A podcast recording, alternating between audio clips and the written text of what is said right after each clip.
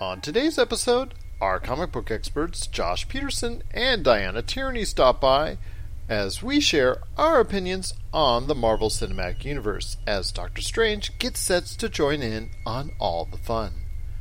The guys from GamerCast are back, and we give you a taste as Jay, Rob, and Glenn talk Nintendo Quest and the Portland Gaming Expo, and we look at the holiday season for video games and ask, what is EA thinking? All this and more as we delve into a spooky Halloween version of the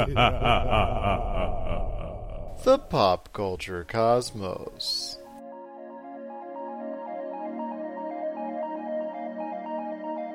Welcome to the Pop Culture Cosmos.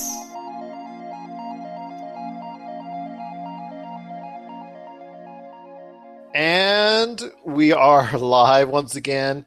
It's another episode of Pop Culture Cosmos. This is Gerald Glassford from Pop Culture Cosmos and GameSource coming at you right here. And I'm here again with my good friend, the author of Vendetta Dark and the upcoming Congratulations, You Suck, and the director of Ghost Toasters.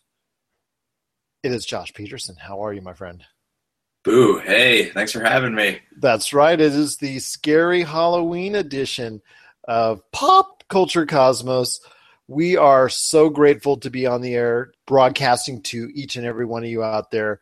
We are so thankful for you listening to us. We truly appreciate you coming back for more each and every week right here at 10 p.m. Eastern and 7 p.m. Pacific on the Podcast Radio Network. We hope everyone out there just enjoys what we do. If you got a question out there, just email us, popculturecosmos@yahoo.com. Well, there's a lot of good things to talk about this week because it is a strange week. Sorry for that, but I had to say it. It is a strange... Yeah, it's a strange week indeed because Doctor Strange is due out this week in theaters, and we are definitely looking forward to it as big fans of the Marvel Cinematic Universe. But before we get into more Doctor Strange, because we got just a little taste last week, but we want to delve into it even more with our comic book expert, Josh, right here. But I recently, on our home site, popculturecosmos.wordpress.com, wrote an article in regards to the Marvel Cinematic Universe. And I know Josh has taken a little bit of time in between, you know, his hysterical laughing, I'm sure, as he read it, as far as my thoughts from worst to first on how the Marvel Cinematic Universe has been shaped and been formed, and my thoughts on exactly the highs and lows of that cinematic universe. So I know you've had a chance to check it out, and I know you have your own thoughts over the course of your many years of watching the Marvel Cinematic Universe. And since you are a comic book expert and the man in the know when it comes to comic books, what are your thoughts on the Marvel Cinematic Universe, first off? Okay, so I got your list out here, and let me ask you this. Did you arrange them in order of... worst to first, baby. Worst to first. So are these your favorites, or are these, like, what you think is key for people to get it? Well, no, it's not an importance of you know, this is the one you... Well, actually, you know what? It is, because these are... One of the factors that I did is weighing in on it was my choices were based off of importance to the cinematic universe, but also as well just as enjoyable film, because some of the Marvel Cinematic Universe films have suffered from a lack of cohesion in their story, which... you know, relates to a lack of storytelling for the Marvel Cinematic Universe overall. So I guess you could say from that standpoint, yes. But for the most part, it's based on my preferences as a reviewer, as someone who reviews films and takes a look at the, you know, that the best side and the worst side of each film. So that's my list from worst to first. So, you know, take a look at it, see what you like, but your thoughts so far, you know, as if you've read it, and what do you think? Ed? Well, we're starting from the Thor films, because, you know, leading in from the Hulk film to the Thor films, those are the weakest points in my thought process as far as the low points in the Marvel Cinematic Universe? I feel like Thor gets a really bad rap just because it's such a different tone compared to all the other Marvel movies. Like Guardians of the Galaxy, that was good, that was funny, they did that correctly. But Thor people love Thor, but his movies get so much crap. Like I don't understand it. You need to have Thor to like. Thor is a lot of the connecting points for the different realms of Marvel. And this is going to be especially important going forward into Doctor Strange. But I know that the first Thor movie was, it was odd. It wasn't really that great. But the second Thor movie I thought was fantastic. And I'm going through your list here, and I totally agree with your top five. So you have Captain America, the Winter Soldier for one, Guardians of the Galaxy 2, the Avengers 3, Captain America, First Avenger 4, and Iron Man for 5. I agree with all of those choices except Captain America. The First Avenger. Everybody has that says that. I know I can understand it, but as a straight-telling origin story, there is, for me, no better experience. Iron Man comes close, but as a straightforward, I have not seen the origin story for Doctor Strange, but as a straightforward origin story, well, I guess you could say the Guardians of the Galaxy is probably the best of the origin stories if you wanted to go that far into that realm. But as a singular entity, straightforward, for me, it's the easiest. It's probably of all the films that because they almost all of them pop up on FX. It's probably the easiest one for me to watch and get into on a time by time basis, because it's just, to me, just an easy watch, very enjoyable, straightforward. It's not quirky, doesn't go off on a side rant or anything like that nature. It's just really just a solid, very solid origin tale. It maybe in that sense a lot of people are turned off by it because it really didn't do anything fantastic at any one area, but it just tells a straightforward story. And as an origin story, for me, it was kind of nice to see that, because it becomes that much of a better origin story for me, because it's from that era. He is the original Avenger. He's thought of in that realm. And I think because the fact that it differentiates itself because it comes from World War II in that standpoint, maybe that made it a little better for me, but for me, it's a very easy watch whenever it comes on television. I've actually watched it several times again on DVD, so it's that's why it's so high up on my list. Thor: The Dark World. I'm glad you enjoyed it. First of all, I'm not going to say otherwise as far as your enjoyment and what you got out of the film as far as it's concerned, because I've evaluated since I did my own and off of other lists, and I've seen that Thor: The Dark World, from a critical standpoint, is just not that high up on the food chain. Yeah, I get that, and I get why people wouldn't like it, but it's kind of like Captain America. It's a critical movie. You need to have Thor to the new one to really understand what's going on next. Where's this going? We're seeing Thanos. We're seeing Guardians of the Galaxy. We're seeing, we're gonna see all of these entities come together soon, and Thor is really the connecting point. And don't get me wrong, I understand his relevance in the Avengers universe. Don't get me wrong. I respect and appreciate his presence there. It's just the movies themselves outside the relationship between him and Loki. Obviously Chris Hemsworth and Tom Hiddleston, they mesh right away. Their interaction with each other makes both movies worthwhile as far as a watching event. It's just when you get outside of that realm and it tries to tell any type of cohesive story, especially in the Dark World, it just seems to fall apart at the edges. And from the small, tiny town in New Mexico type feel on the first movie to the interdimensional interplay that they tried to have you go through. And in the second one, it just seemed to not really just hold together as a movie as well as some of the others in the Marvel Cinematic Universe. It's definitely a removal from what you're used to. So you have you know, we were watching Iron Man, we were watching Captain America, and all these movies take place on Earth. So we've yet to see like these mystical realms, and I think that's kind of what pulls people out of it. But I think to me, you know, your list goes from like what you enjoy watching. I kind of stopped having expectations of the comic books because, you know, I've read all these comic books, so I look at it like, okay, what did these filmmakers look at the task that they had set before them, and how well did they tell the story? So that's kind of how I look at it. So to me, like, Thor would be a ridiculously difficult movie to make just because he has such a rich backstory, such a rich universe. And to me, like, the filmmakers, I think they it wasn't that exciting, the first one. They did a good job of taking all of that story they needed to tell and packing it into, a 2-hour movie.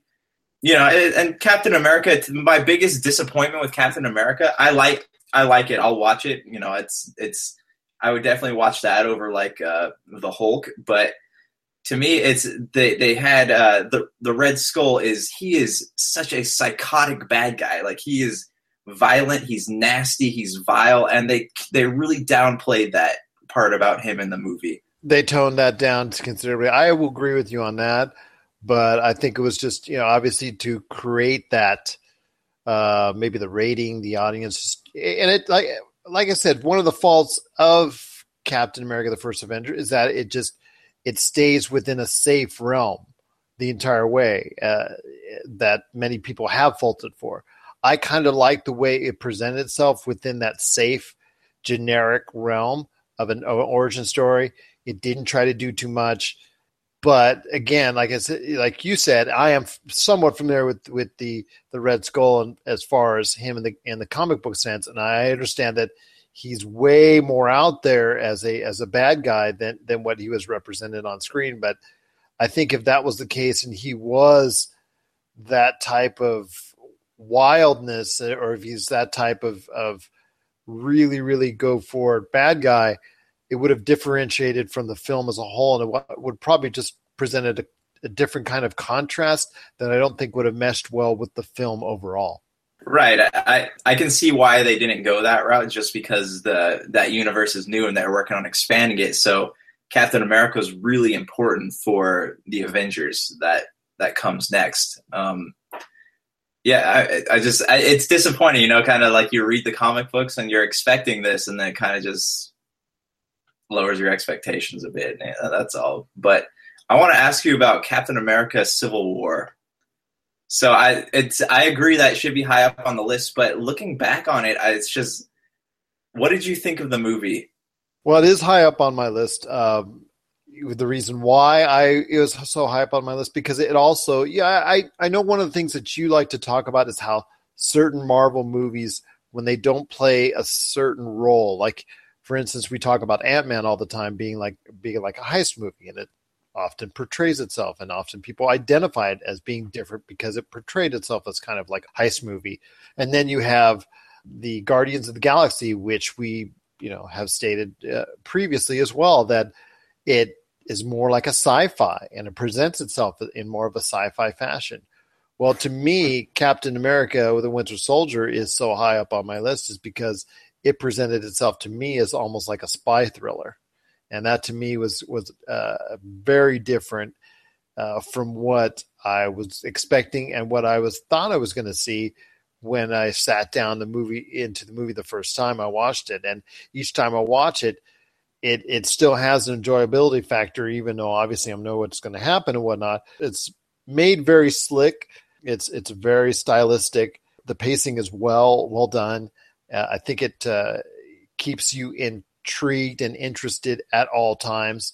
And I think Robert Redford's performance as, you know, one of the bad guys, and Marvel bad guys get a bad rap, and rightly so. I think he represents one of the best bad guys in the Marvel Cinematic Universe. And frankly, you know, if anybody had ever wondered or didn't even know who's this guy, who's this old guy, you know, what's he all about, and didn't understand who Robert Redford is, and as far as American cinema is concerned, I think they got a great taste of what he still could do. And it just, to me, it was just an overall package of a slick presentation, good Marvel bad guy that they really just, you know, presented well. And also the fact that, you know, Captain America was put in a different perspective, in a different spotlight of not him being the hero per se, but him being the hunted and still trying to portray himself and still trying to be the hero at the same time and save lives. Yeah, it was a great movie. The Winter Soldier was a really good movie. I liked it because it's relatable for like people. So you have, you know, we live in this system where, you know, politicians are doing things that make people who are really like good people look bad. I'm not talking about Donald Trump. We're not going to get into that, but it's because you can't trust anybody, and that's what I loved about Captain America, and that's the only way I got my dad to watch that movie is because he hates superheroes, hates comic books, hates the movies they're based on. But he sat down and watched the whole thing from beginning to end, and he absolutely loved it. So I look at that and I see like, okay, so that was a good movie because you can take someone who isn't a comic book fan and make them watch it, and they would watch it from beginning to end, and they would love it. So they did a really good job with that. You would tell somebody that's not familiar with it, do you like thrillers? Do you like James Bond movies? Do you like the Mission Impossible series? If you take it out of context and you don't put Captain America on it, and you take it and you watch the movie, you would put it more in line with those films than the Avengers or anything of that nature, because it just differentiates itself so much, and it presents itself in such a slick fashion. And presents itself as a thriller, and it just seems to me like it was more of a spy, you know, almost like a Cold War spy drama in many sense for me. That it just seemed very enjoyable from that aspect, and it was quite different than what I was going to sit down and watch. Do you think that the Netflix Marvel Universe should be included in the Infinity Wars? I know there's going to be a ton of superheroes within the Infinity Wars saga, but do you see that there is a need for the Netflix? Because there's been a lot of fans clamoring for that, the Defenders to be added within that realm. Do you see that happening, and do you think it's necessary? It has to be done tastefully. It would be awesome, honestly. I was really hoping to see Daredevil in Civil War, because I don't know if you've read the comic books, but he has a really cool part in that series. So I hope so. I want to see it personally, but only if it's done tastefully, because I know you're going to have so many heroes that you can't really give them all a great storyline. Like in Civil War, like say they wanted to put the Punisher in there. In Civil War, the Punisher shows up for like 5 seconds, and it's not really a big part. So they would have to handle it tastefully, because the fans want it. I think the fans want it, but they would probably rather have those characters not be in it than have them be in it and not really doing anything, if that makes sense. Yes, it does. And that's going to be the big task, is can you get all these superheroes within one confined movie and be able to make them all matter within that movie, and make fans of all those characters happy with what they were given in the movie. I know that's going to be a big task that's presented. We'll have to see what happens there. But moving back to the Marvel Cinematic Universe, were there any movies within the Marvel Cinematic Universe that you feel needs to get more love, needs to get more appreciation, and one that you think is really overrated? Yeah. Okay. So first of all, I know we've talked about this before, but Ant-Man. Just let me tell you about Ant-Man. Ant-Man was a great movie. They had a hero. They took a hero basically that wasn't exciting. He didn't have, you know, he shrinks and he can move like a bullet. That's, you know, he doesn't have a magical hammer. There's no fancy backstory there. Scott Lang is, you know, he's a West Coast Avenger, and he's not really in a lot of the comic books. So they took an obscure character, an obscure alter ego, and they made a really great movie. I think people give it crap because it wasn't like, it's not all explosions and, you know, destruction. It had told a genuine story, and it seems like moviegoers aren't really fond of great stories these days.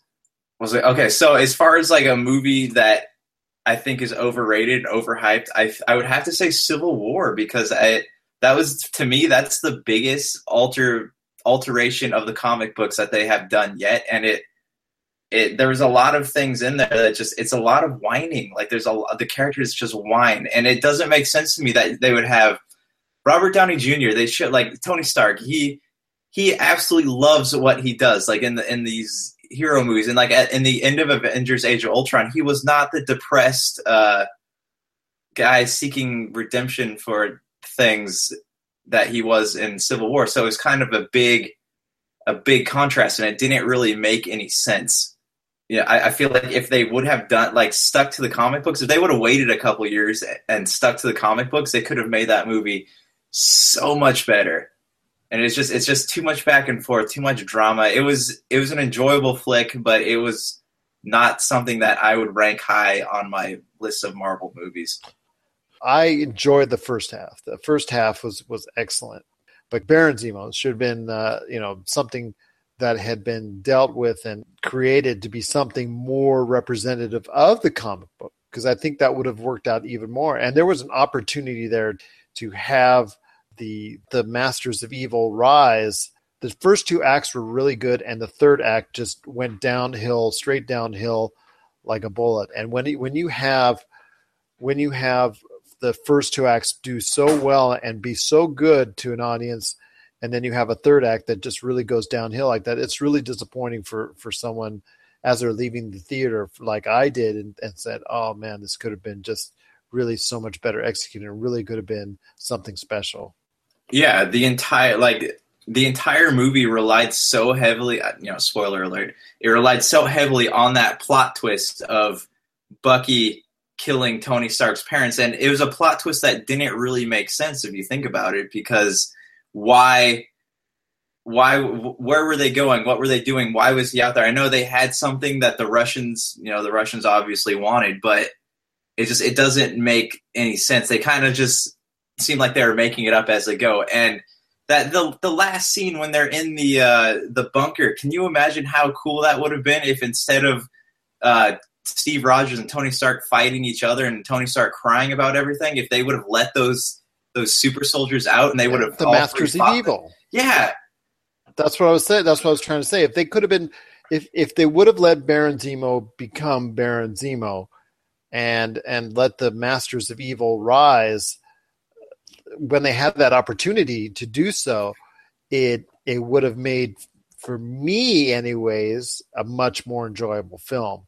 Yeah, exactly. And it disappointed me. It had really good build up, and then you got to that last scene. I don't know. To me, it felt lazy. Like it felt really lazy when you got, like you said, the last act. To me, like the writing was, the potential was there. It was there, and they just kind of like chucked it out because they didn't want to do anything with it. They had, and especially that last scene doesn't make sense to me. Like how Captain America he magically found that prison that's buried under water, and then he got in there, killed, whatever the hundreds of military personnel in there, and got everyone out. It's just little tiny things like that you notice, and it just kind of ruins it for you. It does indeed, and it takes your opinion away from Captain America as this be all do-gooding person and always trying to find the righteous path to even go that route. Yes, to save his friends, that's true, but to even go that route and how he went about it, but it was just so disappointing from that realm. I know that the movie garnered over $1 billion. It is still the highest amount as far as that's been earned so far this year from the box office standpoint, and I know it's done really well once it's come to home video. But I think from a standpoint that, again, the third act could have been so much better. I think it would have made for a film that could be longer thought of in the consciousness of fans, because the Avengers is one of the most watched films of the new millennia here. When it plays on television, and it's still highly thought of and highly watched and highly viewed by audiences.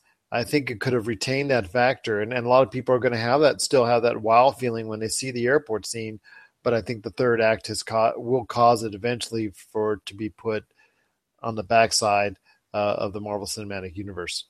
For more on Marvel Cinematic Universe, check out my thoughts from worst to first on the Marvel Cinematic Universe in one of my latest articles on popculturecosmos.wordpress.com. Coming up next, right after the break, it's Diana Tierney of Wine, Women, and Words sharing her thoughts on the Marvel Cinematic Universe. Coming up right after the break. You're listening to the Pop Culture Cosmos. What's up, guys? It's Rob McCallum, host of The Trenches. If you don't know what that is, well, I'm going to tell you. Every now and then I call up friends, colleagues, and sometimes people I don't even know and chat with them for an hour or so. It's all unscripted, unedited, and unpredictable. Why should you care? Well, if you're a creative person like me, you'll get to hear unbelievable and incredible stories because the one through line that connects all my guests is that they make their living doing something creative in the trenches. Get it? So from filmmakers to animators to action figure sculptors and authors, we talk with a lot of folks, and no one has the same story. So check out The Trenches here on the Pop Culture Cosmos or on iTunes.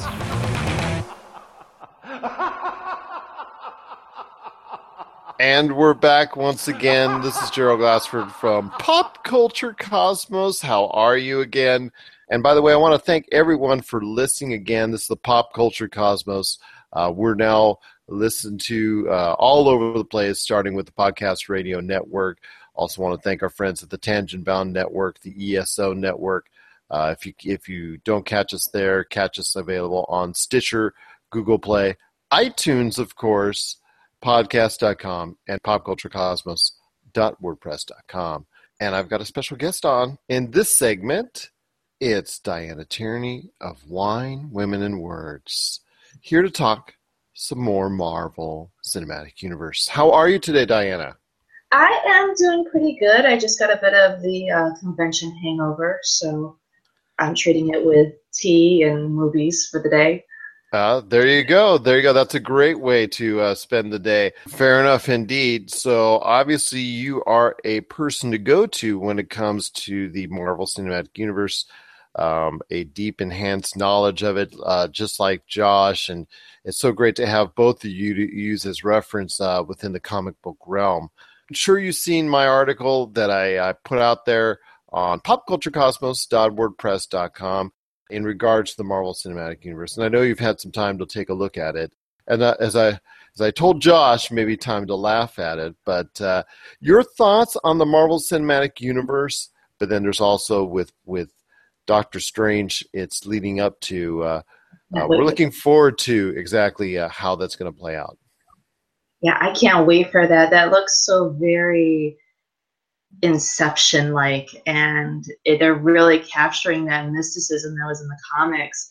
And it's been fun because I'm not that familiar with Doctor Strange. So I've been doing my homework for it since it's coming out, and I picked up some of the comics yesterday at the convention, and it's really cool. I am so excited about this whole mysticism aspect, and then the comics, how he goes up to the Himalayas to study it, and it's going to bring in like almost like a whole like jump start to the universe, I think.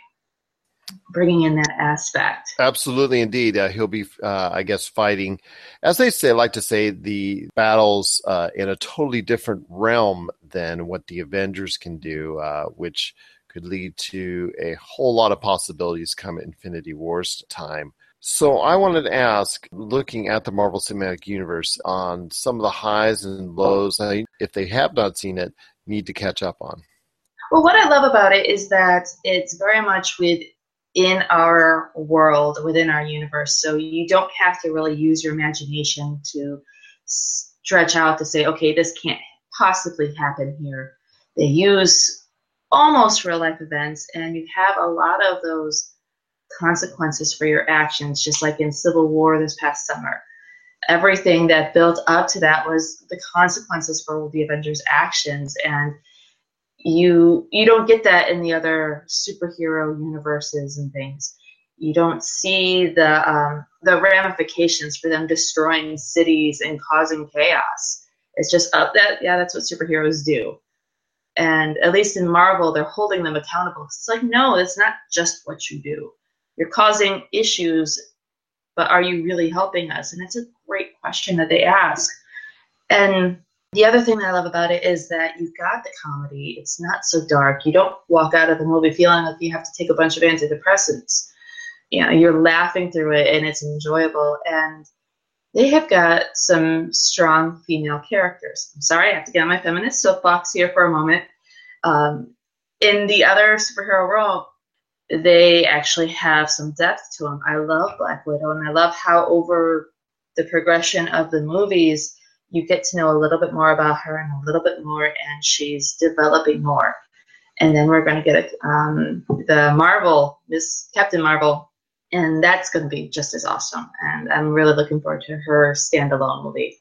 Well, as someone who has two daughters who've really gotten into the Marvel Cinematic Universe, it also is very inspirational for them to see such great, strong female lead characters in Scarlet Witch and, of course, Black Widow. It's going to be very, very strong, the representation indeed, and it's a very positive sign that's long overdue. Mm-hmm. Yeah, I mean, I remember getting excited over Elektra, and then Elektra happened, and it was just this huge disappointment, and then there was just nothing for the longest time, and so much of it was just blamed on, well, audiences don't like female leads. No, audiences do like really strong female leads. We just like really good writers as well. And looking at the team behind Wonder Woman that's coming out and trusting the teams that they have for Marvel, we're going to get some really great, strong female-driven leads in these movies, and it's really exciting. Well, I will say that Marvel has... I think they were not as quick to jump on it yet, especially with they did develop Black Widow, or they put her on screen, but they didn't realize the kind of following that she would get because of the brilliant performance of Scarlett Johansson.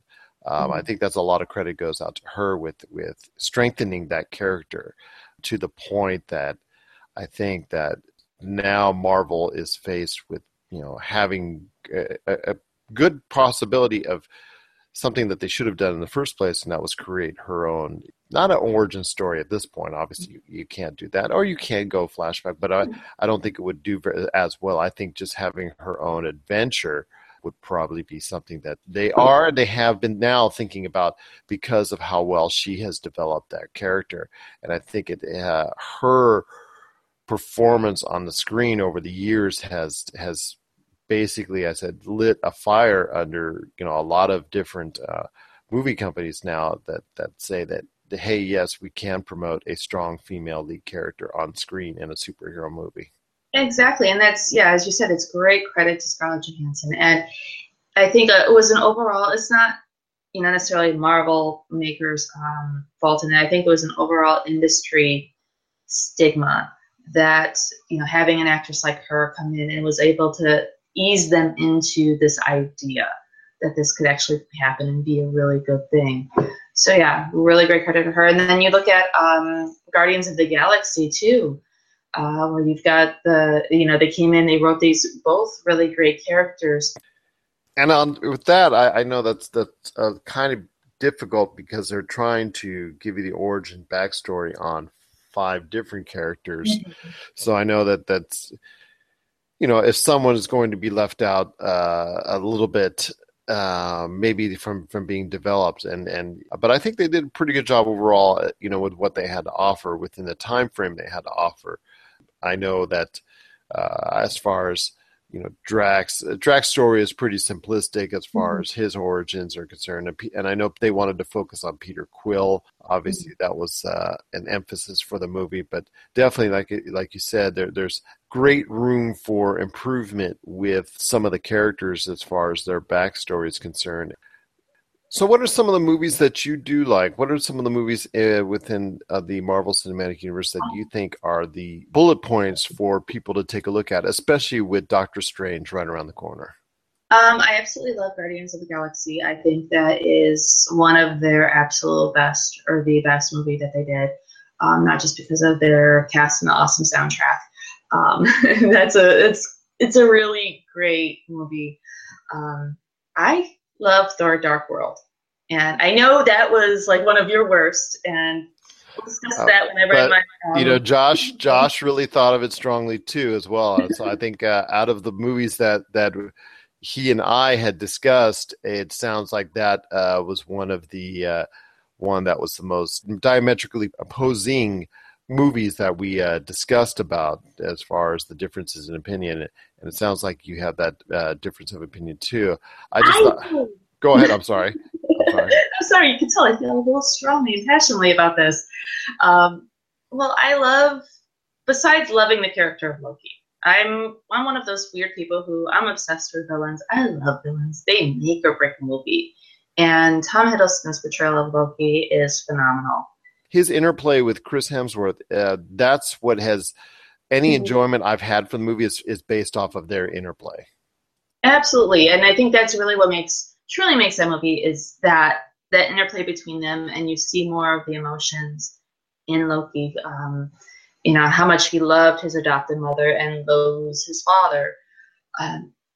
The other thing is that you kind of, when you look at it, you actually do get a bit of a prequel towards Guardians of the Galaxy. When Natalie Portman, Jane, her character's infected. That's actually one of the stones from Guardians of the Galaxy, but it's in liquid form. So you have to watch that movie before you watch Guardians of the Galaxy to actually grasp what's going on in Guardians of the Galaxy. Because I never read a Guardians of the Galaxy comic before the movie came out. From what I understand, it was one of those random in the back of the Marvel Universe. Nobody really looks at this world comic series. But actually, having watched Thor Dark World as much as I have, going back and then watching Guardians of the Galaxy, I was like, oh, I get it. Now I know what these stones are. I know what they're talking about. And it totally makes sense that the worlds are going to come together. So even though they're two different movie universes, Thor, or not universes completely, but you've got to watch Thor Dark World before you watch Guardians of the Galaxy. It's a cool little interwoven prequel. Now, this gets us to Doctor Strange, which is coming out this week as we talk here domestically. It's already out in several international countries. But with Doctor Strange, like you said, you wanted to go ahead and study a little bit more. What has, in your research, fascinated you about the Doctor Strange character and the mythology of Doctor Strange? The mysticism aspect of it, for sure. And really curious to see how much of the Eastern religions they're pulling into it. Being a Buddhist myself, it's kind of like, ooh, it kind of prickles up some of the receptors of, okay, are we pulling in some of the Hindu religious stuff? Are we pulling in some of the Buddhist religion stuff? Of course, you've got these monks. Tilda Swinton, I love her as the monk in this, that they're using her, that gender neutral aspect to her. And she's such a great actress that I am so excited about her bringing into the Marvel Universe. So that's our discussion, our Marvel Cinematic Universe. Look out for Diana's article on popculturecosmos.wordpress.com. But she is host of another show right here within the Pop Culture Cosmos realm. We've had a taste of it here on the show, but tell us a little bit more about Wine, Women, and Words with your, how should I say, cohort in crime? Yes, cohort in crime. Yes, Michelle Levis. Yes, well, every Thursday we do the Wine, Women, and Words, where we have a book of the month. So it's like a book club. And just like any good book club, there is wine involved. We drink wine, we talk about wine, and we try to match up our wines with what we're reading. Normally people do that with food. We do that with books. And we try to get, we have authors come on to talk about the books that they've written. And we have different topics every week discussing the finer points of literature, and almost in movies type format. Like last week's episode, if you want to go check it out, we talked about witches and werewolves and vampires, and all of the great books that you should go check out that have those aspects in them. And where can they find Wine, Women, and Words? Well, we can find that on YouTube if you just put in Wine, Women, and Words. I'm sorry, I don't have the links. I'm a horrible guest, and I'm a horrible promoter. We have a Facebook page. that has it, or you can find it on my handle on Twitter under Strawberry, and which is spelled STRAHBARY, or on Pop Culture Cosmos. That's right. I put the latest episode on the front page of the popculturecosmos.wordpress.com, so be sure to check out for that and all the other great episodes that you've had on. When we come back, it's the guys from GamerCast, and they're going crazy once again. Who knows what to expect, but we'll give you a taste of it coming up right here on the Pop Culture Cosmos.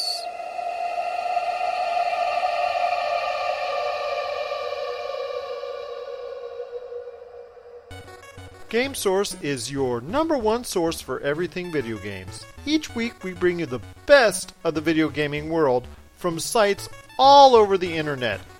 Like us today on Facebook or follow us today at GameSource, and you'll stay up with the latest in information and news, plus also about all the great things we're doing on our GameSource Facebook, Twitter, and GameSource YouTube pages.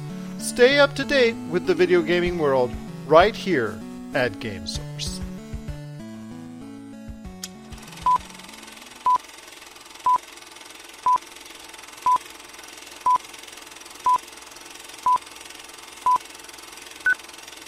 Let's take a look at what's coming to theaters this weekend. Get ready, because the Marvel Cinematic Universe gets even more crazy as Doctor Strange makes his debut on the silver screen in his own movie, rated PG-13. The toys that have become a favorite with kids all over have their own animated film as well, as the Trolls arrive to the silver screen, and it's rated PG. And based off of real events, Andrew Garfield stars in Mel Gibson's war epic Hacksaw Ridge as the final wide release this weekend, and it's rated R. For more information on the world of cinema, check out Pop Culture Cosmos on Facebook and Pop Culture Cosmo on Twitter. Okay, apparently Glenn lives in Tech-Noir, the neon capital of the world, with his sunbeam bright nightlight. And he's got some crazy hair going on. Have you been raving all night? You look like you've been raving all night. No, but I just got in the door and I'm a little tousled. And I don't know what French. What does that mean? Yeah, is that French? It's French for I didn't comb my hair, I think. Oh, well, now everybody can paint a nice picture of you in a sunburst yellow backdrop that's bleeding my eyes. Wait, you forgot the lady's clothes hanging up in the background too. Oh yeah, I thought those were Glenn's. Oh, they probably are. There's ladies' clothes hanging up in the background of all my shots, guys. Come on. Isn't there always? You do your stage time afternoon theaters where you try to get the band next door to be their musical act. No, too soon. So Glenn, I was just telling Rob that through the Facebook timeline a year ago, kind of thingies that happened. A couple of days ago, it was me getting in my rental car and heading on my way to Portland. And a couple of days later, it was actually you standing in front of the marquee outside the theater. Yeah. And I'm like, wow. It feels like it was yesterday, but at the same time, it feels like 10 years ago. Yeah, we're recording this on the one-year anniversary of the first day of Portland Retro Gaming Festival. Portro Retro Gaming Festival. It's my favorite festival. I can't Retro wait to Gaming go Festival. I can't wait to go back to the Portro Retro Gaming Festival. Oh, Portro, my favorite city on the West Coast. I'm flying to Portro this weekend. I can't wait. Mean you're returning to Gotham City? Yeah, Portro. I hate you guys so much. Krypton has a red sun, not a yellow one. Superman gets his power from the yellow sun. Krypton Portro. Get your nerd right, nerd. Let's start the show.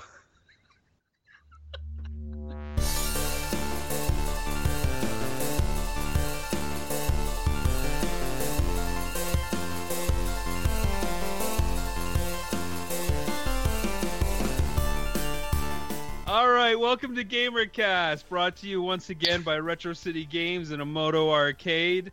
I am Rob McCallum, and joined alongside my two friends that you know very well, Mr. Jay Bartlett. My name is Jay, and my call sign is Rogue One. And, of course, producing and editing, Portro Stambuck. Everybody's favorite punching bag, Portro Stambuck.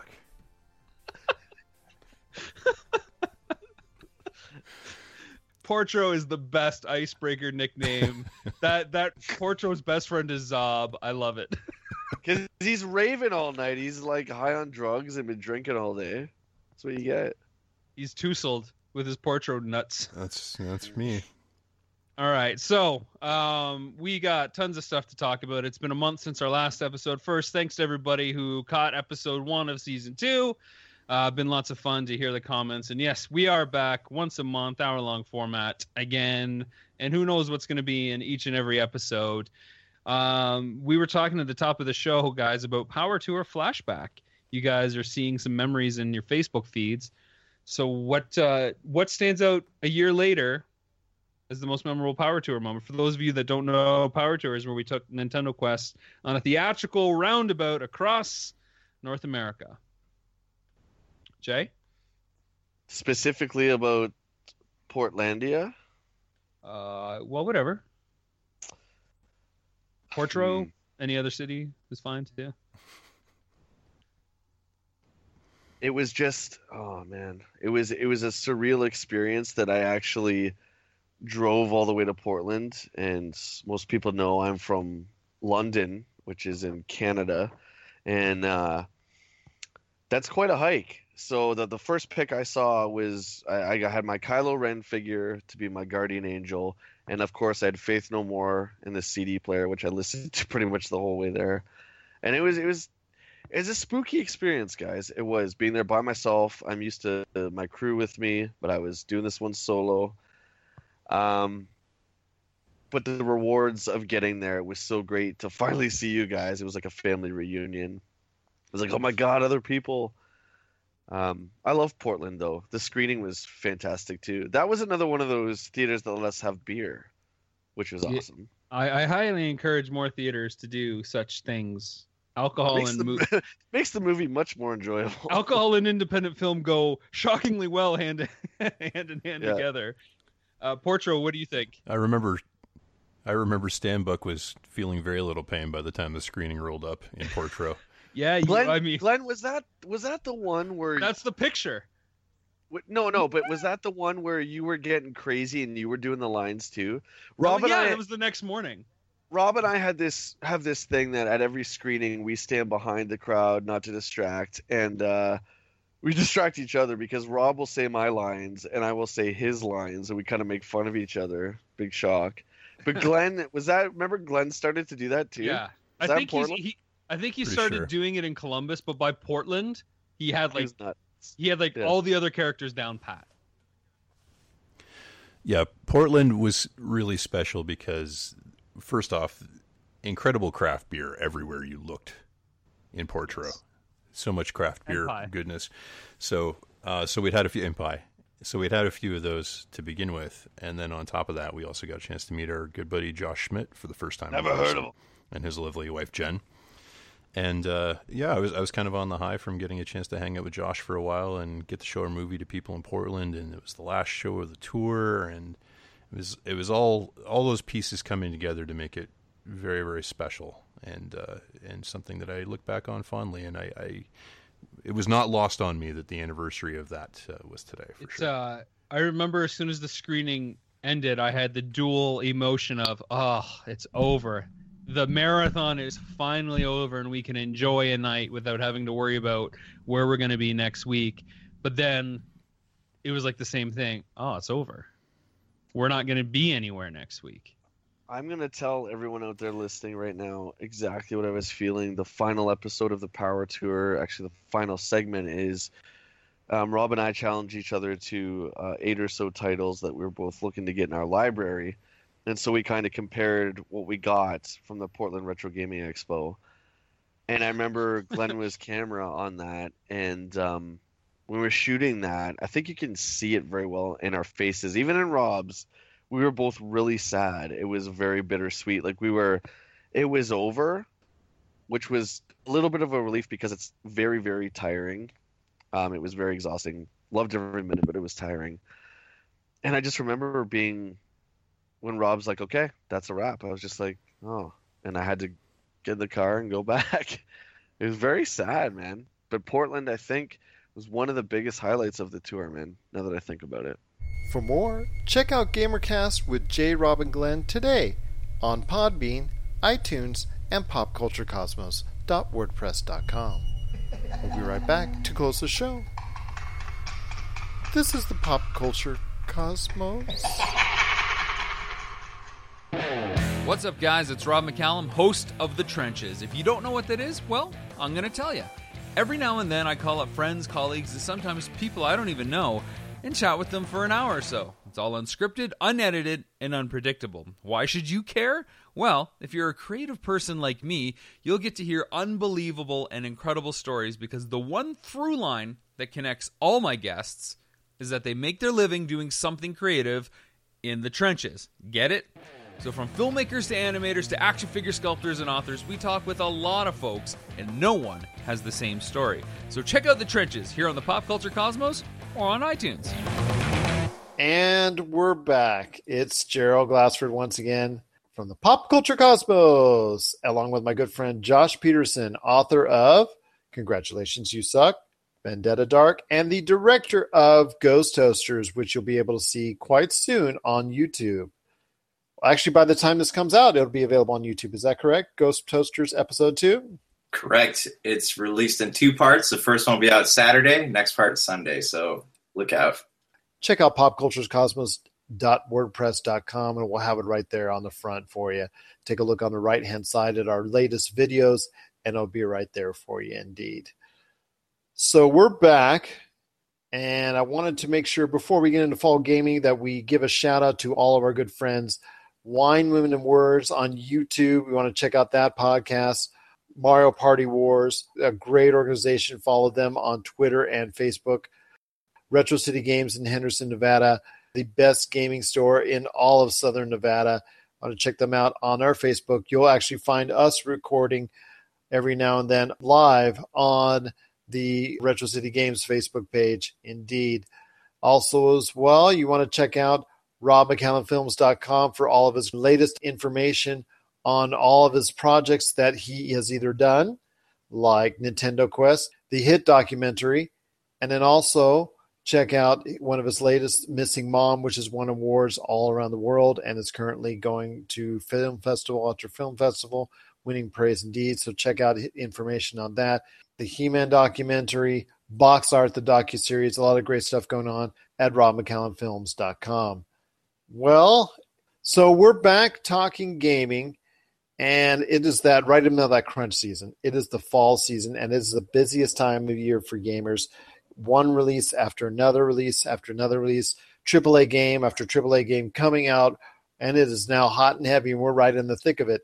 Call of Duty, that is really right around the corner. There's Skyrim that just came out. There's a couple of games I want to talk about from EA. Battlefield 1 came out a couple weeks ago and followed soon after recently by Titanfall 2. Both first-person shooters, set in different parameters. I get that. But they're both first-person shooters. So if you were running EA, and Josh, we have now have you running EA, so you have your hands on all that Star Wars projects that are out there, would you have gone back-to-back with the same type of first-person shooters? First of all, thank you for the promotion. And second of all, I probably wouldn't have. That would be like, you know, Marvel releasing two movies on the same day. You don't really want to compete with yourself. But in essence, they are, because you have two first-person shooters that are literally released by the same company week after week, not to mention the fact that your leading competitor is coming out the week after. So that makes it even more, because you've got an audience now that's already trying to decide between two, and then the leading first-person shooter comes out right after that, making it even more difficult for you to get a share of the audience. Does it not? Yeah, no, it definitely does. And I you know, I'm almost confident that they thought about this before they did it. So, you know, we're probably just questioning what they've already questioned. But yeah, with, you know, you have Call of Duty coming out, which I am not looking forward to. They could have spaced it out. They could have had, you know, Battlefield come out this week, or even Titanfall come out this week, and then Call of Duty, and then maybe even release Battlefield on the same day as Call of Duty, because then we could have finally found out, like, what people like better. Maybe Battlefield could have been the Call of Duty killer, finally, and then, or maybe they could have released it afterwards. It's just, there's a bunch of possibilities. It just didn't seem like a good marketing strategy, but I'm sure they had a reason for doing it. What that reason is, I don't think we'll ever know. Not offhand, although some of the people will be unhappy that are involved with the studios that this decision was made. Kind of found it troubling that they would go to such lengths to promote both, but then release both within 1 week of each other.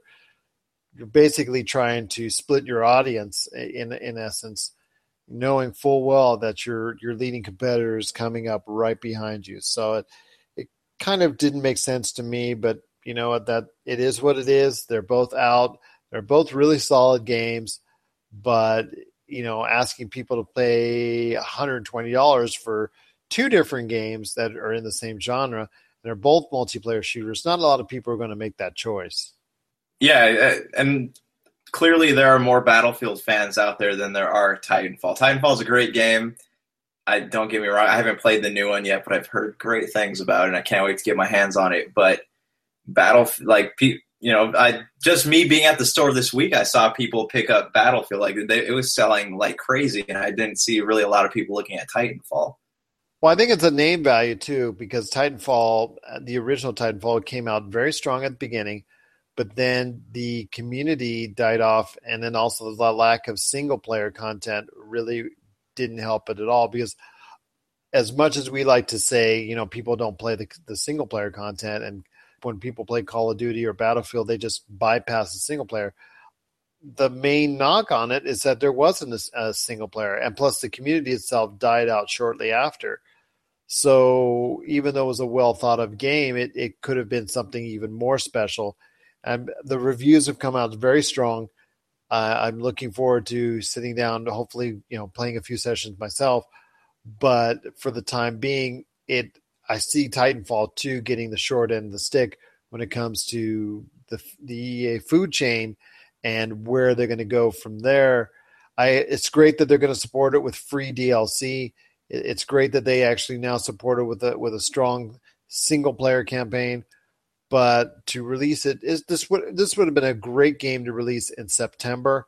I really think it was in their best interest to release it at least a month. Give it a month and a half in between releases. I think it would have served both titles better. A lot of people are going to have to decide between one and the other, especially before Call of Duty comes out. But there's also some great titles as well. Skyrim Enhanced Edition is coming out. Dishonored 2, like we mentioned previously. I know Final Fantasy is also coming out. And The Last Guardian, believe it or not, it has not been canceled yet, or delayed. It is still going to be a reality very soon for us. So your thoughts on the fall gaming season? Is there any particular titles that you're looking forward to getting and picking up once the Black Friday sales hit? And is there any titles that you think people should go out of the way to avoid? Yeah, Call of Duty. I'm sorry, I'm just biased towards Call of Duty, but it's funny how all these games that you can get through the campaign in like 4 or 5 hours. Those games they're all done. They're all behind us now, except Call of Duty. But now you have these games coming out where, like Skyrim, you literally can devote, you know, 200, 300 hours of your life to playing this game. I imagine it's going to be the same thing with Final Fantasy. So gamers going forward, they're going to have to put in a lot of couch time. I'm looking forward to playing all these games, but I'm just not looking forward to all the stuff I won't get done and the weight I'll gain and all the stuff that comes with it. But hey, you know, let's play some games, huh? Indeed. We're going to keep you updated on all the latest happenings in the video gaming scene from GameSource at Facebook and at GameSource on Twitter. So for me, Gerald Glassford, and for Josh Peterson. Hey, thanks, guys. We want to thank you for watching. Want to thank you for listening. It's another beautiful day in paradise, and here's hoping you have yourself a great day.